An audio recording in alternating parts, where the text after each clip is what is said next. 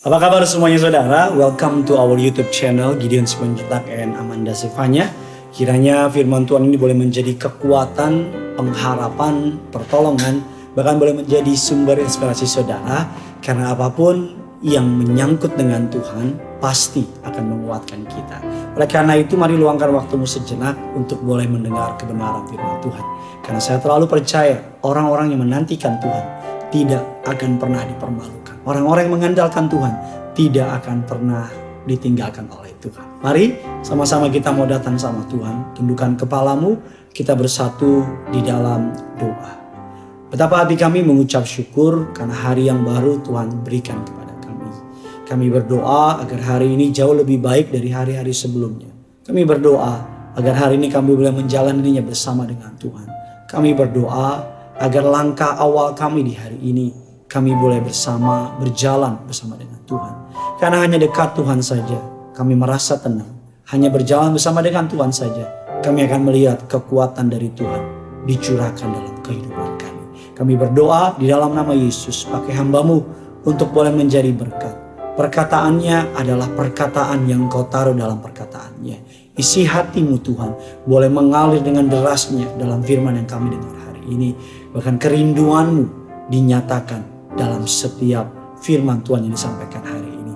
Berbicaralah roh kudus sebab kami siap untuk mendengarnya. Siapa pun mereka menyaksikan acara ini, mereka pasti diberkati Tuhan. Di dalam nama Tuhan Yesus kami berdoa mengucap syukur. Amin.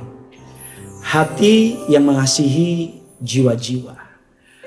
Saya teringat dan masih terus teringat apa yang Tuhan Yesus lakukan melalui pelayanan gembala sidang saudara dan saya atau gembala sidang saya lebih tepatnya almarhum Bapak Pendeta Dr. Yesaya Pariaji.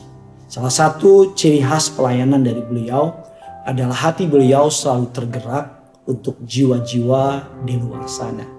Dia selalu memiliki kerinduan semakin banyak orang mengenal Tuhan Yesus. Dari mana beliau memiliki pemikiran tersebut?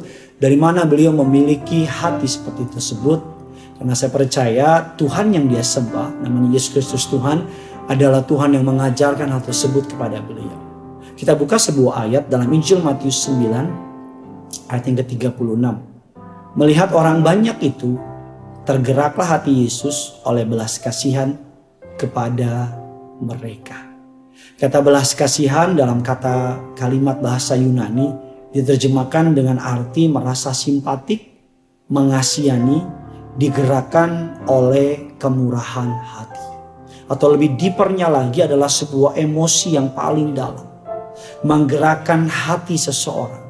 Suatu kerinduan yang paling dalam digerakkan oleh belas kasihan. Hati Kristus adalah hati yang dipenuhi oleh orang-orang belas kasihan untuk orang-orang di luar sana yang mengalami kehidupan yang menyedihkan. Dari tatapan matanya kita dapat melihat bahwa dia sangat mengasihi saudara dan saya. Yesus Kristus, kalau saudara dan saya ingin meringkas keseluruhan dari karakter Kristus, menurut Charles Spurgeon, karakter Kristus diringkas dalam sebuah kalimat. Maka tergeraklah hati Yesus oleh belas kasihan kepada mereka. Menurut Charles Spurgeon dalam bukunya The Compassion of Jesus, Charles Spurgeon mengatakan bahwa dia adalah Allah yang gak tahanan. Allah yang selalu tergerak oleh belas kasihan. Ketika engkau menangis, hatinya tergerak oleh air matamu. Ketika engkau sedang kecewa, rapuh, hancur, dan takut, hatinya tergerak oleh belas kasihan. Oleh karena itu bagaimana saudara dan saya dapat memiliki karakter yang mengasihi jiwa-jiwa. Yang pertama saya pelajari untuk menjadi pemenang jiwa. Anda dan saya, saudara dan saya harus merasakan apa yang Yesus rasakan. Untuk saudara dan saya dapat mengalami, memiliki hati yang mengasihi jiwa-jiwa. Kita perlu memiliki perasaan atau hati yang Yesus rasakan. Kisah Rasul 20 ayat ke-31 Rasul Paulus mengatakan demikian sebab itu berjaga-jagalah dan ingatlah bahwa aku tiga tahun lamanya siang dan malam dengan tiada henti-hentinya menasihati kamu masing-masing dengan mencucurkan air mata. Ketika kita memiliki belas kasihan kepada orang lain sama seperti Rasul Paulus selama tiga tahun siang dan malam dia menasehati jemaat yang dipercaya untuk dia layani dengan mencucurkan air mata. Almarhum Gembala Sidang Pendeta Pariaji pernah bilang sama saya, seorang pendeta harus memiliki belas kasihan kepada jemaat. Karena ketika kita memiliki belas kasihan, maka kuasa akan Tuhan berikan. Tuhan akan memakai orang yang punya belas kasihan kepada orang-orang di sekitarnya. Tuhan akan mengirimkan kuasa mukjizat anugerahnya untuk mereka yang memiliki belas kasihan kepada jiwa-jiwa di luar sana. Kalau saya boleh ngomong lebih gampangnya lagi, kita lihat banyak ayat dalam Alkitab. Matius 9 ayat 36. Melihat orang banyak itu tergeraklah hati Yesus oleh belas kasihan kepada mereka. Matius 14 ayat yang ke-14. Waktu Yesus turun dari perahu dan melihat orang banyak itu ia kasihan kepada mereka. Matius 15:32, aku kasihan kepada orang banyak ini. Matius 20 ayat yang ke-34, Yesus kasihan kepada mereka. Markus 1 ayat yang ke-41, Yesus kasihan kepada orang itu. Ketika Yesus turun dari perahu, ia melihat orang banyak, ia kasihan kepada mereka. Bahkan Markus 8 ayat yang kedua, aku kasihan kepada orang banyak ini. Sudah tiga hari lamanya mereka bersama-sama dengan aku. Aku takut mereka pingsan di jalan. Berilah mereka makan. Dan seterusnya dan seterusnya. Yesus selama dia melayani muka bumi. Setiap kali melihat orang terikat hatinya penuh dengan belas kasihan. Setiap kali melihat orang punya masalah hatinya penuh dengan belas kasihan.